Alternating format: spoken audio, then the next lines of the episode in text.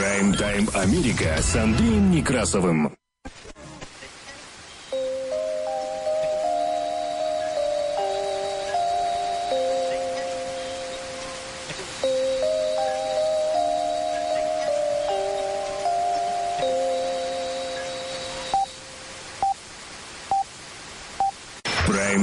Америка с Андреем Некрасовым. Добрый день. Работает служба информации медиацентра. Вас приветствует в студии за пультом и у микрофона Андрей Некрасов.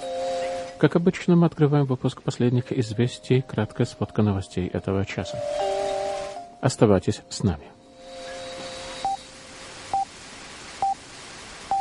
Прайм-тайм Америка с Андреем Некрасовым. В Соединенных Штатах Америки катастрофа. Среднее суточное число случаев заражения COVID-19 составило 258 312 человек. Это уже слишком много. В штате Орегон за одни лишь сутки заражаются уже 2000 человек. Напомню, что в прошлом году на так называемом пике пандемии было 600 человек, уже 2000 ежедневно. Перед тем Федеральный суд отверг иск Оклахомы о признании незаконным принуждением нацгвардейцев Соединенных Штатов Америки к вакцинации. Международные новости. Российский Мосгорсуд постановил ликвидировать правозащитный центр «Мемориал». И процессы над «Мемориалом» продолжаются. Организацию обвиняют в искажении памяти о войне и о создании лживого образа СССР. Соединенные Штаты Америки осудили закрытие международного мемориала. Правительство Польши также раскритиковало закрытие мемориала. Власти страны заявили, что Польша никогда не оставит без защиты замечательных людей, работающих в мемориале. Конец цитаты. Власти Чешской Республики также выразили свою обеспокоенность решением российского суда. Это решение стало символом репрессий против гражданского общества и отсутствия независимой судебной системы в России. Конец цитаты так заявили в Министерстве иностранных дел в Праге. Франция также отреагировала на постановление о закрытии мемориала. Возмущение и озабоченность. Конец. Цитата так сказал министр иностранных дел Франции Жан Ив Ле Дриан. Напомню, что в Германии назвали просто непостижимым решение о ликвидации международного мемориала, а Лондон заявил, что ликвидация мемориала – это устрашающий удар по свободе слова в России. В Европейском Совете заявили, что российский народ имеет полное право на получение надлежащей информации о своем прошлом. И генеральный секретарь Евросовета Мария Пичинович-Бурич назвала запрет разрушительной новостью для гражданского общества. Конец цитаты. ЕСПЧ потребовала немедленно приостановить ликвидацию мемориала, но, судя по всему, уже слишком поздно.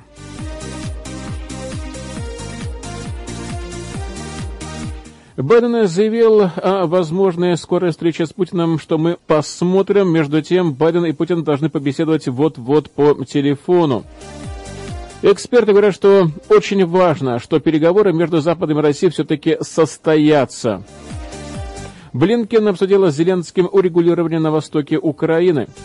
Россия и Беларусь намерены провести совместные учения в начале 2022 года. Путин внес в Госдуму Российской Федерации законопроект о российском гражданстве. Умер бывший американский сенатор Гарри Рид, поддерживавший Израиль. В Нью-Йорке неизвестные избили до полусмерти юношу за худи с эмблемой Цахала. Убийца, совершивший нападение на синагогу в Калифорнии, приговорен к пожизненному заключению. Бывшему наркополицейскому грозит уголовное наказание за предполагаемое выращивание марихуаны. В школьную учительницу приговорили году тюрьмы за секс с двумя учениками. Голосовой помощник Алекса предложила ребенку поиграть с электричеством. Мать в шоке, ведь это могло закончиться гибелью девочки. Женщина выбежала на взлетно-посадочную полосу, чтобы остановить самолет, на который она опоздала, и в то время как везде холодно, На Аляске сообщили о рекордно высокой температуре за всю историю наблюдения. Таковы у нас новости в кратком изложении, которые поступили к нам к этому часу в редакцию медиацентра. Прайм-тайм Америка с Андреем Некрасовым. Ну и, конечно, о погоде за бортом, которая нас очень всех волнует в преддверии новогодних праздников. Судя по всему, в Филадельфии будет тепло тепло и уютно, по-другому не скажешь. И в канун Нового года, а также непосредственно на Новый год и на воскресенье 2 января столбики температур, возможно, поднимутся даже до 60 градусов по Фаренгейту. По ночам будет вполне сносно и даже уютно. Где-то 47-52 градуса по Фаренгейту. Но потом уже в ночь с воскресенья на понедельник резко похолодает и температура понизится до 24 градусов по Фаренгейту. В Портленд метро Эри настоящая зима, и она продолжается, и по-прежнему впереди Портленд метро Эрию ожидает снежок. Правда, в четверг это будет снег с дождем, а потом, возможно, очень возможно, что в этом году Новый год будет белым белом и пушистом, но холодном. Прайм-тайм Америка с Андреем Некрасовым. Работы службы информации медиацентра можно слушать на частоте 1040 АМ в аналоговом и в цифровом режимах HD в штатах Орегона и Вашингтона, где также нас можно принимать на радио KBS FLP на частоте 100,7 FM. На востоке Соединенных Штатов Америки слушайте нас в Филадельфии, в штате Пенсильвания, на радио WHIILP на частоте 106,5 FM. Вы также можете слушать выпуски последних известий в виде подкастов на Spotify и CarPlay. Мы переходим к более подробному изложению важнейших событий. Прайм-тайм Америка с Андреем Некрасовым.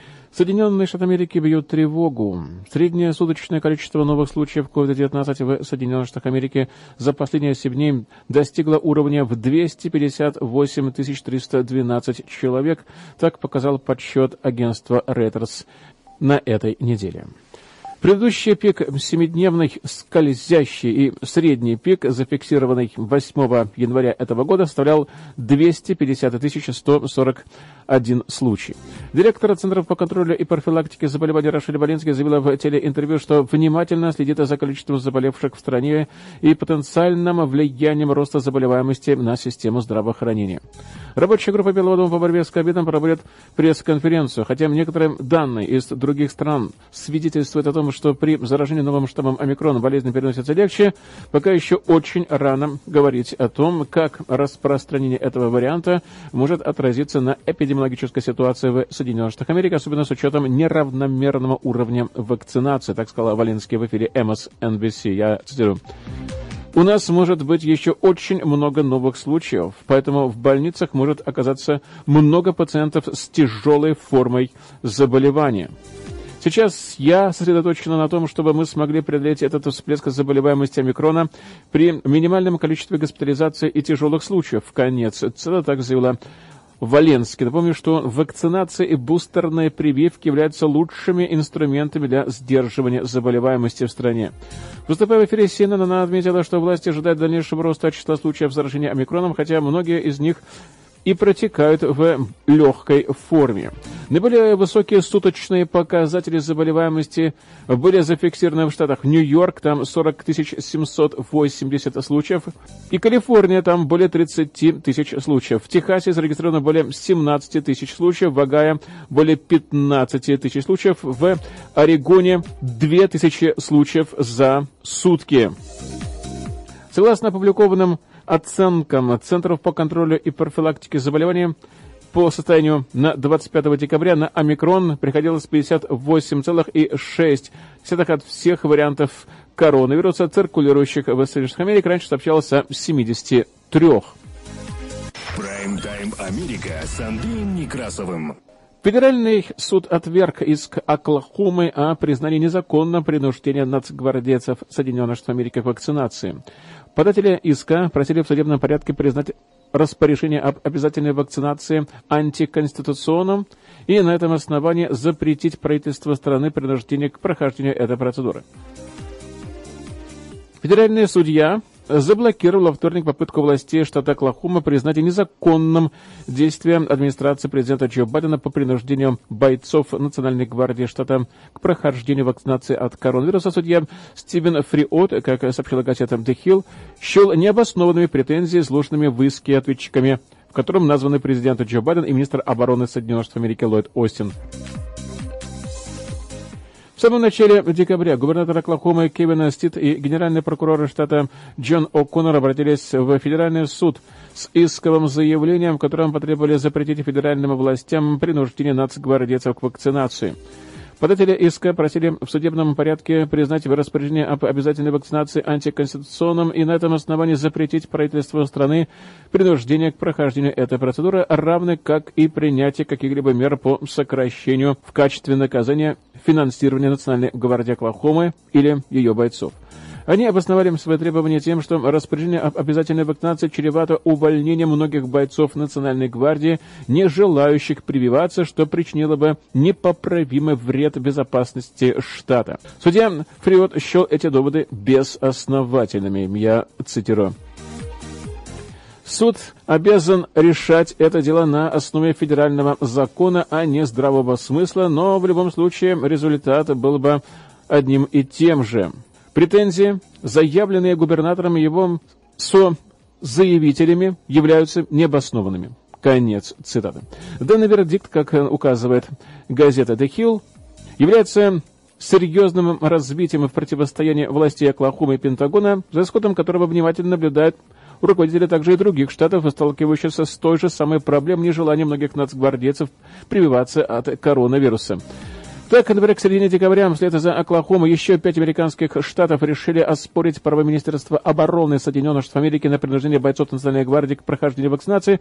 Губернаторы Вайоминга, Айова, Аляски, Небраски и Миссисипи направили министру обороны Остину совместное письмо, в котором его угрозы в адрес отказывающихся прививаться нацгвардейцев глава Пентагона пригрозил им отлучением от прохождения подготовки и последующим увольнением названы неконституционными и выходящими за рамки его полномочий. И губернаторы, в частности, просили министра отменить введенный им запрет на участие непривитых нацгвардейцев в проводимых для них по выходным дням тренировочных занятиях, а также иных мероприятиях по повышению боевого мастерства. Губернаторы мотивировали свои просьбы тем, что в мирное время национальные гвардейцы находятся в их подчинении, соответственно, власти штата, а не федеральному центру решать, что, тем, как делать. Министр обороны Остин распорядился начать обязательную вакцинацию 24 августа от COVID-19 в вооруженных силах страны. Он не уточнил сроков завершения прививочной кампании, поручив это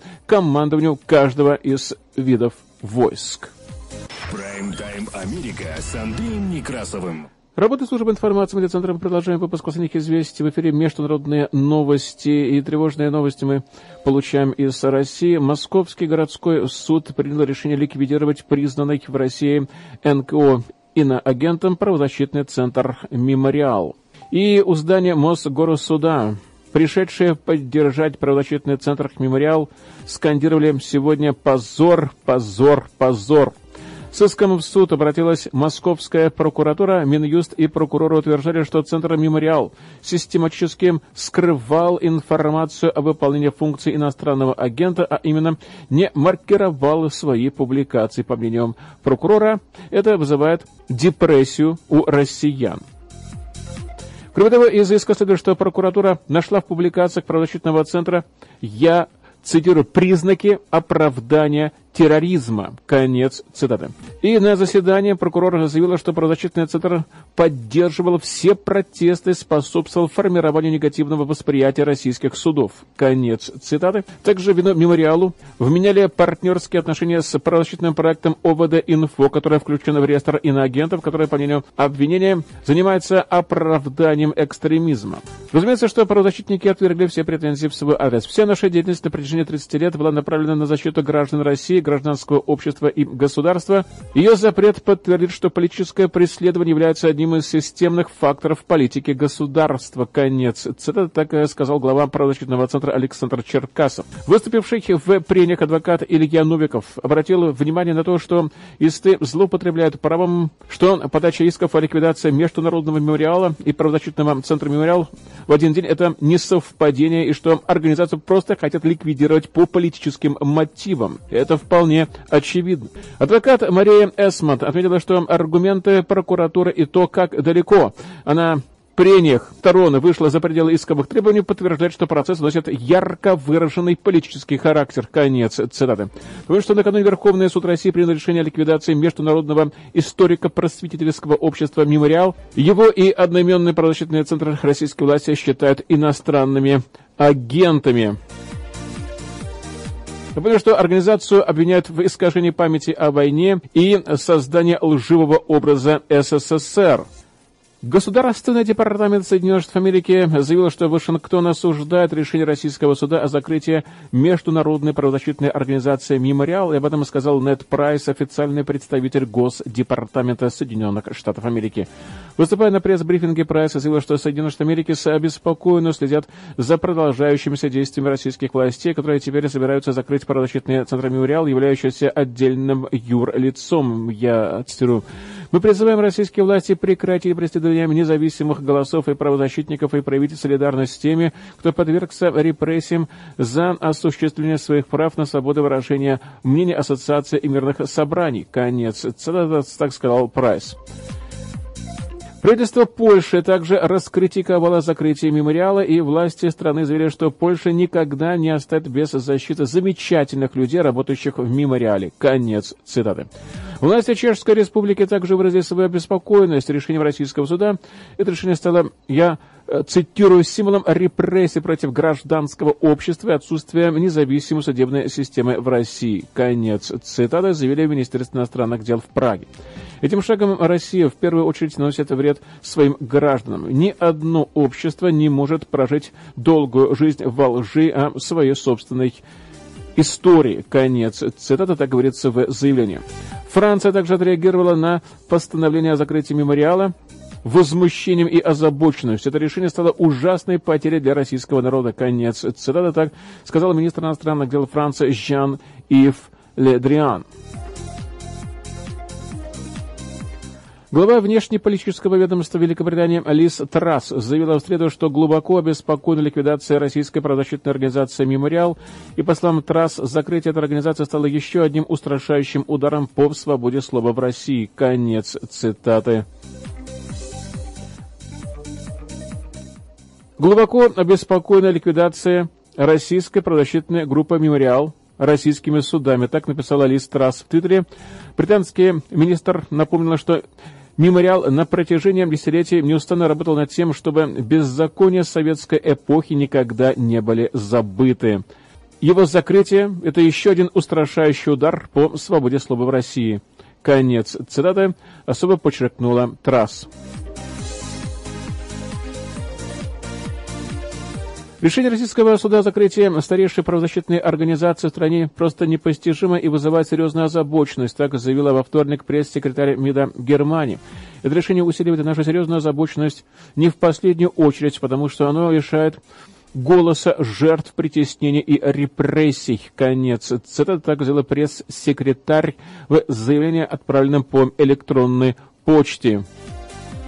Напомню, что деятельность организации была посвящена сохранению исторической памяти о политических репрессиях, а также религиозных репрессиях в бывшем СССР и их жертвам.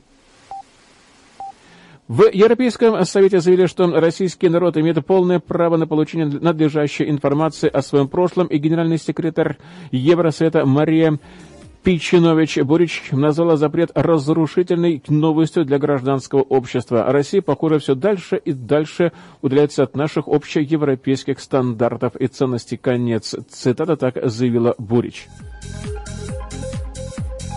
Европейский суд по правам человека потребовал от России приостановить исполнение решения судов о ликвидации Международного мемориала и правозащитного центра «Мемориал». Обе организации, напомню, внесены в реестр иностранных агентов. Об этом сообщает медиазона со ссылкой на представителей мемориала. Одной из причин ликвидации организации стали обвинения в нарушении закона об иностранных агентах, а именно отсутствие соответствующей маркировки на материалах. Минюст и прокуроры утверждали, что мемориал систематически вскрывал информацию о выполнении функций иностранного агента.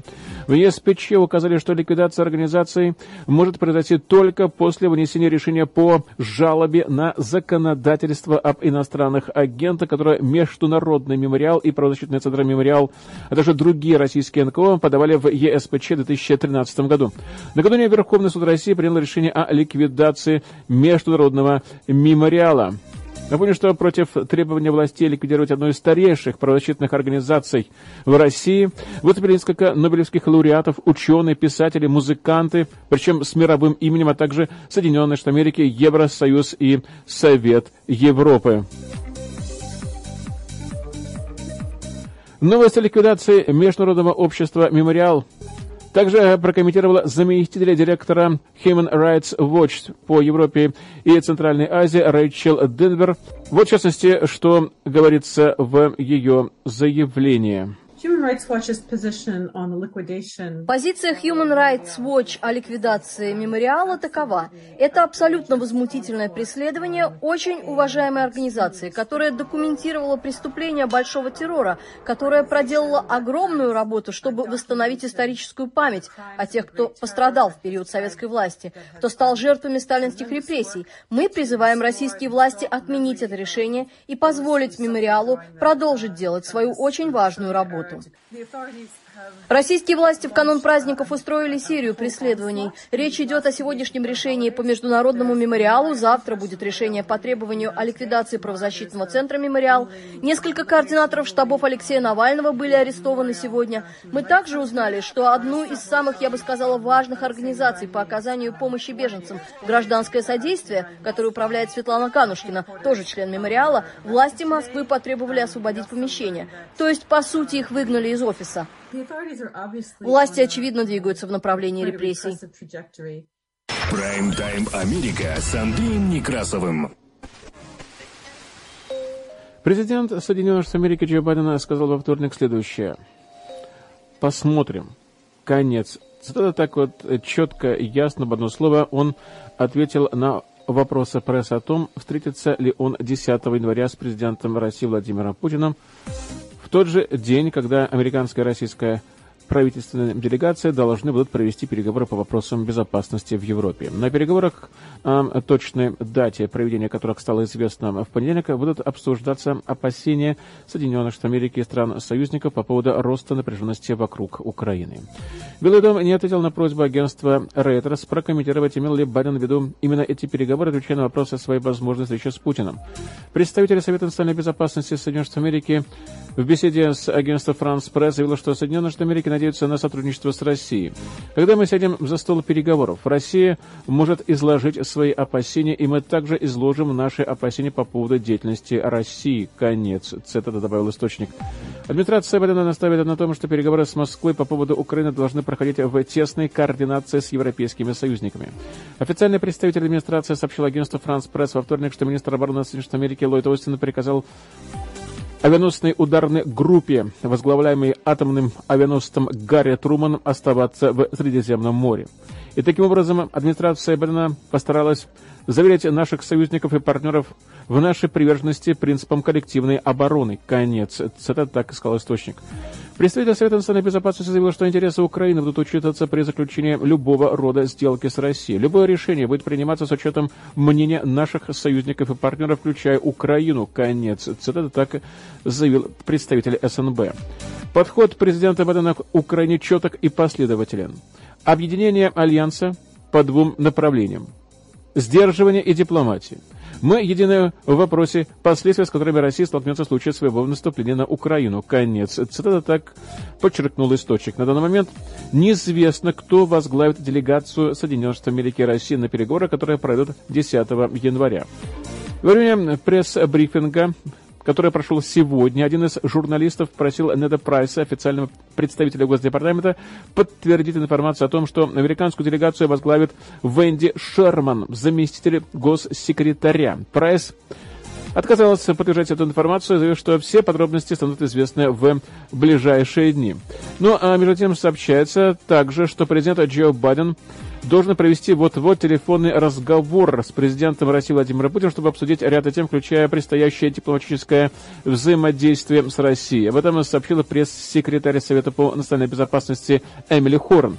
Я Цитирую, администрация Байдена продолжает осуществлять обширные дипломатические усилия с нашими европейскими союзниками и партнерами, проводя консультации и координируя общий подход в ответ на наращивание военной мощи России на границе с Украиной. Конец. Цитата так и говорится в заявлении. Президент Байден разговаривал с лидерами стран всей Европы, а представители администрации Байдена на многосторонней основе взаимодействуют с НАТО, ЕС и ОБСЕ. Официальные лица также проводят многочисленные консультации с своими коллегами, в том числе из стран Восточного фланга, на двухсторонней основе и в формате бухарестской девятки, а также с Украиной. Конец цитаты. Между тем, как рассказал высокопоставленный источник администрации Байдена, переговоры состоятся именно по инициативе российской стороны. Эксперты говорят, что очень важно, что переговоры между Западом и Россией вообще состоятся, что они будут проведены. И вот что, в частности, говорит Элизабет Броу. Это из Американского института предпринимательства. Судя по всему, все не так уж и плохо, как кажется. Может быть, до чего-то все-таки удастся договориться? Трудно сказать, насколько хорошо пройдут переговоры, важно то, что они состоятся. Важно, чтобы обсуждение происходило, даже если не будет никакого результата, потому что без регулярного взаимодействия на высшем уровне между двумя сторонами есть огромный риск случайной эскалации. Для использования этих трех площадок двухсторонних переговоров по линии ОБСЕ и Совета НАТО-Россия есть политическая, стратегическая и практическая причина. Чем меньше группа, тем лучше, так что использование трех разных площадок позволит удовлетворить интересы всех заинтересованных сторон. В переговорах между США и Россией, которые, несомненно, являются наиболее важной серией переговоров, предстоящих в январе, Соединенные Штаты практически гарантированно окажут давление на Россию с целью деэскалации ситуации вокруг Украины. Россия же, вероятнее всего, скажет, минуточку, мы не пересекаем никаких государственных границ. Да, наши войска стоят на границе, но они на нашей территории. Думаю, дело в том, что Соединенные Штаты выступят с очень четким требованием требованиям от имени Украины в этом вопросе, что действительно имеет значение. Потому что Украина не является членом НАТО, но тем не менее Соединенные Штаты, вероятно, гарантированно предъявят это требование от имени Украины. Предстоящие переговоры – это своего рода компромисс, уступка России, потому что она создала этот кризис, мобилизовав свои вооруженные силы, а затем предъявила эти из ряда вон выходящие проекты договоров и требования, сказав, вы знаете, что вам нужно поговорить с нами об этом. Да, это своего рода уступка России, как и предыдущие переговоры Байдена с Путиным. Но если вы игнорируете российские угрозы и их военные приготовления, вы просто рискуете создать еще больше проблем. Это не неплохая идея, чтобы официальные лица России, НАТО и США обсуждали вопросы европейской безопасности. Генерал Милли предложил это ранее в этом году, сказав, что важно возобновить диалог с российскими военными. Меня больше интересует содержание переговоров. Если Запад скажет, что он не будет принимать новых членов в НАТО, выведет силы Альянса из тех стран, которые присоединились к НАТО после 1997 года, тогда я был бы очень встревожен, как и то, если бы Запад проигнорировал озабоченность Украины Украины и стран Балтии относительно их безопасности. Так что необходимо сосредоточиться на результатах переговоров. Например, по договору об обычных вооруженных силах в Европе или по договору по открытому небу, действия которых сейчас остановлены. Это может быть в интересах всех сторон. Прайм-тайм Америка с Андреем Некрасовым.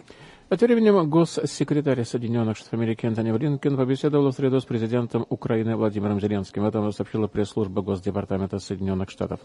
Как сообщается в официальном заявлении ведомства, Блинкен заверил Зеленского, что Соединенные Штаты непоколебимы в поддержке независимости, суверенитета и территориальной целостности Украины перед лицом наращивания военной мощи России на границах Украины. Собеседники также обсудили усилия по мирному урегулированию конфликта на востоке Украины и предстоящие дипломатические переговоры с Российской Федерацией.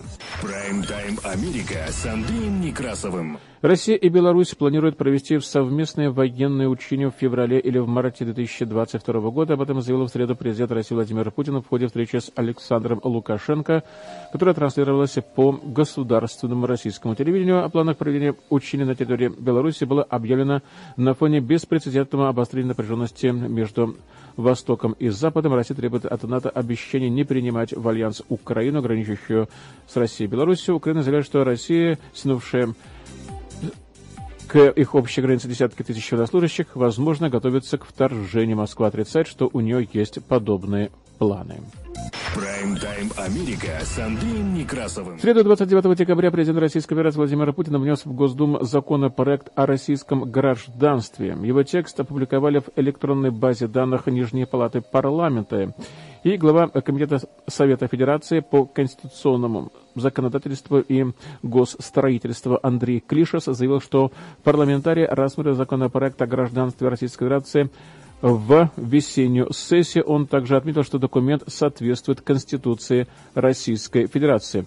Новый законопроект включает более чем 20 дополнительных категорий лиц, которые могут получить российский паспорт по упрощенной процедуре, и в частности соотечественники, граждане бывшего СССР и их дети, участники программы по добровольному переселению, те, у кого в России живут близкие родственники, россияне, потомки тех, кто постоянно жил на территории Российской империи или Советского Союза в пределах границ Российской Федерации.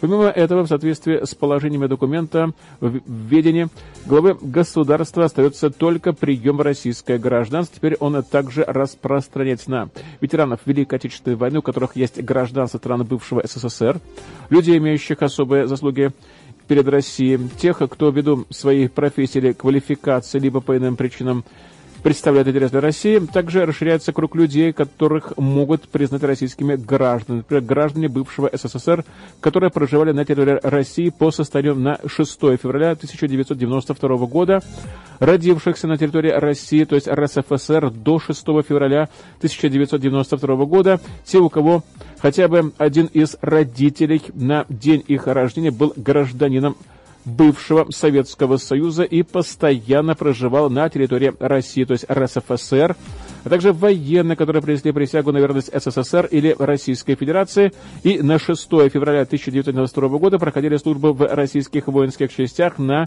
территориях других государств. При этом наличие у них другого гражданства не может считаться основанием для отказа в признании их россиянами. Прайм-тайм Америка с Андреем Некрасовым. Работа службы информации медиацентром продолжаем выпуск последних известий, которые транслируются на частоте 1040 АМ в аналоговом и в цифровом режимах HD в штатах Орегон и Вашингтон, где нас также можно принимать на радио KBSFLP на частоте 100,7 FM. На востоке Соединенных Штатов Америки слушайте нас в Филадельфии, в штате Пенсильвания, на радио WHIILP на частоте 106,5 FM. Вы также можете слушать выпуски последних известий в виде подкастов на Spotify и через CarPlay в каждом автомобиле, в каждом треке в любое удобное для вас время и с любого фрагмента. Мы продолжаем выпуск последних известий. Прайм-тайм Америка с Андреем Некрасовым. Во вторник, 28 декабря, в возрасте 82 лет умер бывший сенатор от Демократической партии Соединенных Штатов Америки Гарри Рид который многие годы был лидером демократов в Сенате. В последние годы Рид боролся с раком поджелудочной железы. Напомню, что Гарри Рид летом 2014 года во время проведения Цахалом в Газе антитеррористической операции «Нерушимая скала» инициировал принятие Сенатом Соединенных Штатов Америки резолюции, в которой выражалась поддержка действиям Израиля по защите населения от ракетных обстрелов Хамаса и осуждение Совета ООН по правам человека за предвзятость к еврейскому государству. В 2015 году Рид отказался присоединяться к бойкоту выступления премьер-министра Израиля Бенемина Нетаньягу перед обеими палатами американского конгресса. Гарри Мейсон Рид родился 2 декабря 1939 года в маленьком горнодобывающем городе Сёрчлейт в штате Невада. Его отец был шахтером, а мать подрабатывала прачкой. В Сёрчлайте не было средней школы, и Рид отправился учиться в соседний город Хендерсон. В школе он познакомился со своей будущей супругой Ландрой Гулд.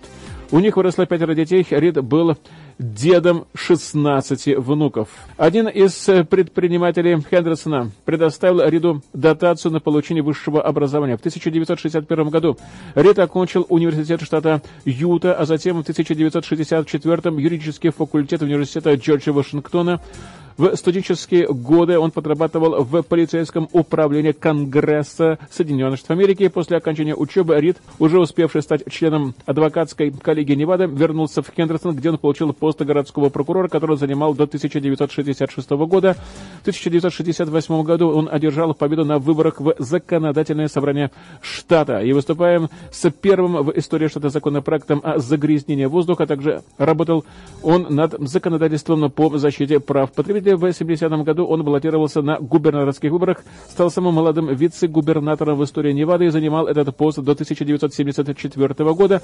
С 77 по 81 год он был председателем комиссии по игорному бизнесу штата. В 82 году Рид был избран в Палату представителей Конгресса Соединенных Штатов Америки, а в 86 в Сенат. Он завоевал репутацию конструктивного политика, и его заслуги были признаны не только демократами, но и видными республиканскими сенаторами. Прайм-тайм Америка с Андреем Некрасовым. 12-й телеканал израильского телевидения рассказал об инциденте, который произошел в Бруклине, в Нью-Йорке в прошедшее воскресенье 26 декабря. Блейк Завадский вместе с другом зашел в магазин Foot Locker в Бруклине, когда к ним подошли двое незнакомцев.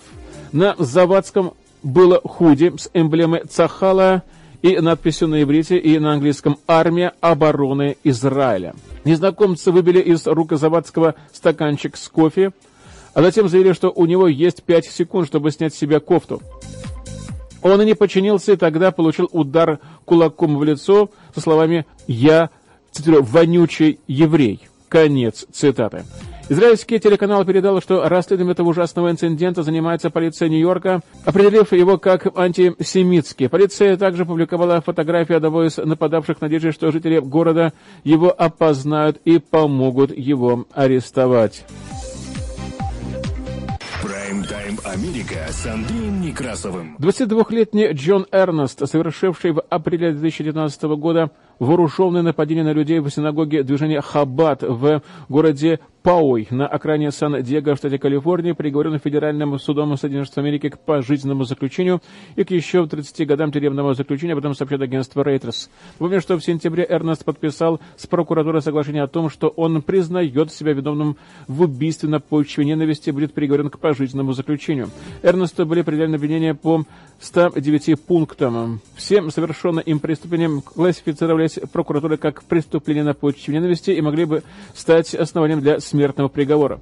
Он обвинялся в убийстве 60-летней Лори Гилберт Кей, ранение 57-летнего равина Исроэля Голдстайна, 8-летней Ное Дахан и ее 31-летнего дяди Альмага Переца, двое последних, кстати, израильтяне, проживавшие ранее в Сдероте, а также покушение на убийство еще 57 человек.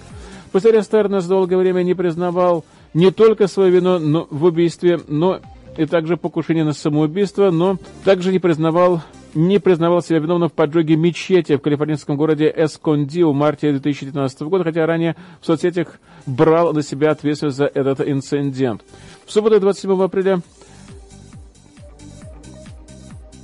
во время празднования Последнего дня Песаха в синагоге движения Хаббат в городе Пауи на окраине Сан-Диего в Калифорнии 19-летний Джон Эрнест открыл огонь по людям, убив женщину и ранив трех человек. В момент нападения в синагоге находились около 100 человек, в том числе дети. Убийца был вооружен штурмовой винтовкой AR-15. По словам свидетелей, убийца произвел не менее 10 выстрелов, после чего винтовку заклинило. Эрнест выбежал из синагоги, сел в автомобиль и уехал позже. В его автомобиле нашли следы от двух пуль, выпущенных сотрудником пограничной полиции. Подозреваемый скрылся с места преступления, выехал на трассу номер 15, но затем сам позвонил в полицию, сообщил о стрельбе, о том, где он находится, а позже сдался прибывшим сотрудникам правоохранительных органов. В машине задержанного была найдена винтовка, которая была орудием преступления. 50-летний раввин Истроэль Голдстейн, получивший ранение во время вооруженного нападения, на следующий день рассказал о происшедшем во время пресс-конференции, показанной телеканалом NBC Сан-Диего передачи Today. Равин Голстейн заявил, что нападение было актом террора. И, по его словам, в праздничный последний день Песаха он шел в банкетный зал, когда услышал сильный грохот. Обернувшись, он оказался лицом к лицу с 19-летним Джоном Эрнсом, в руках которого была винтовка, которая сразу же выстрелила в Равина. Пуля попала в кисти рук, которыми Равин инстинктивно пытался закрыться, и в итоге он потерял указательный палец правой руки.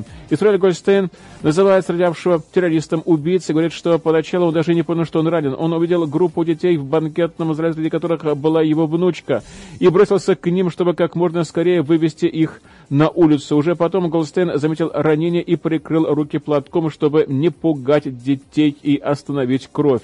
Он отвечает, что убийца был в темных очках. Я не видел его глаз, не видел его душу. Конец. Цитата так рассказал Равин в интервью NBC Сан-Диего. Голстейн говорит, что образ убийцы с винтовкой в руках навсегда останется в его памяти, а ранение будет напоминать не только о том, насколько уязвим человек, но и о том, какой героизм проявили люди в этой ситуации. Каждый должен сделать шаг вперед и сделать что-то перед лицом террора. Конец цитаты. Считает он, по оценке голос Стентон, нападение могло иметь гораздо худшие последствия, если бы оружие убийца благодаря божьему чуду не заклинило. Конец цитаты. Прайм-тайм Америка с Андреем Некрасовым. Продолжая выпуск последних известий к другим новостям. Бывший детектив по борьбе с наркотиками и действующий офицер запаса был арестован на этой неделе в штате Орегон после того, как на его участке в Южном Орегоне было обнаружено около 1200 незаконных растений марихуаны. Окружной прокурор округа Кламат Ив Костелло заявила, что 63-летнему Питеру Майклу Шепарду предъявлены уголовные обвинения. Об этом сообщает The Herald and News. Вместе с Шепардом арестован и 41-летний Эрик Смит, которого обвиняют в том, что он арендовал участок Шепарда к востоку от Кламат Фолс для выращивания марихуаны без разрешения. Смиту также предъявлены обвинения. Офис шеф округа Каламет и межведомственная группа по борьбе с наркотиками округа Бассен посетили сельский участок Шепарда 16 сентября после того, как получили сообщение о незаконной деятельности. Шепард сказал, что растения на участке выращивались Смитом на законных основаниях. И по данным сержанта полиции штата Орегона Клиффа Бернета, мужчина не имел лицензии на выращивание конопли или марихуаны в этом месте у Смита было разрешение на выращивание конопли, но в другом месте. Шепард заявил, что Смит выращивал на участке легальную коноплю, имея полную лицензию и соблюдая закон, однако, по словам Берда, Шепард не проверил наличие документов. И Результаты анализов, проведенных полицией штата Орегон, показали, что растения являются марихуаной. После этого Шепарду Смиту было предъявлено обвинение. Америка с Андреем Некрасовым. В Агая учительница призналась в совращении двоих подростков и отправилась в тюрьму. Об этом сообщает местный телеканал WFMJ-TV. 20-летнюю Кристину Сосби приговорили к одному году заключения после того, как выяснилось, что она вступала в сексуальные отношения сразу с двумя учениками школы города Янгстаун, штат Агая, где она преподавала в 2018 году с юношами на момент совершения преступления. Когда она с ними занималась, им было по 16 лет, то есть они были несовершеннолетние. По данным следствия, педагог сняла даже номер в одном из отелей города, где она встречалась со своими подопечными, причем дважды в декабре 2018 и занималась с ними сексом. Сосби не только проведет год в заключении, но и будет лишена учительской лицензии навсегда. Также ее добавят в реестр официально зарегистрированных сексуальных преступников. Прайм-тайм Америка с Андреем Некрасовым. Женщина в Твиттере сказала, что ее десятилетняя дочка попросила колонку с голосовым помощником Алекса предложить ей какой-нибудь челлендж. И была ошеломлена потенциально смертельным ответом. Об этом сообщает пресса. 26 декабря Кристин Ливдал, имя которой на платформе Кивдал, она поделилась снимком экраном с сообщением, которое якобы прислала Алекса. Я цитирую, вот кое-что, что я нашла в интернете. Согласно сайту, Задача проста. Подключите зарядное устройство телефона примерно наполовину к розетке, затем дотроньтесь монеткой до открытых контактов. Конец цитата, так сказала Алекса. Скорее всего, Это автоматизированное сообщение, которое Алекса ищет и извлекает из интернета, а не сознательное решение Алексы. И некоторые в комментариях даже пошутили, что, по их мнению, Алекса задумала дурное и потенциально злое. Я подозревал, что Алекса была злюкой. Конец цитата кто-то написал из пользователей. Хьюстон, у нас очень серьезная проблема, добавил еще один пользователь. А третий написал так. Восстание машин началось. Конец цитаты. Некоторые люди ответили, что разрешение извлечения неотфильтрованных результатов с помощью Alexa потенциально очень опасным. Компании действительно должны знать, что не стоит размещать систему ответов на неотфильтрированные вопросы в интернете. Google делает то же самое в обоих обзорах, но и они точно так же периодически получают такие вот шокирующие опасные результаты, подобные этому, написали Amazon. 27 декабря служба Amazon Help обнаружила сообщение Ливдал в комментариях Твиттере сказала, что представитель Amazon отметил следующее. Доверие клиентов находится в центре всего, что мы делаем. И Alexa создана для предоставления клиентам точной, актуальной и полезной информации. Как только нам стало известно об этой ошибке, мы оперативно ее исправили. Конец цитаты.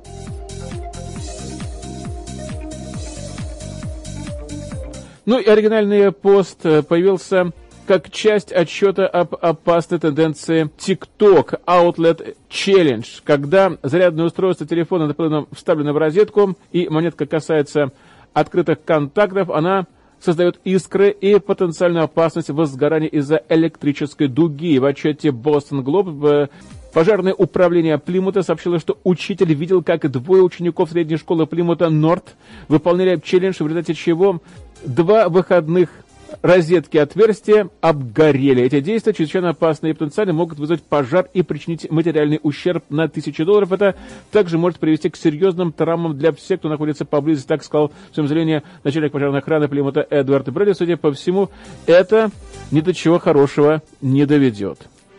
Прайм-тайм Америка с Андреем Некрасовым.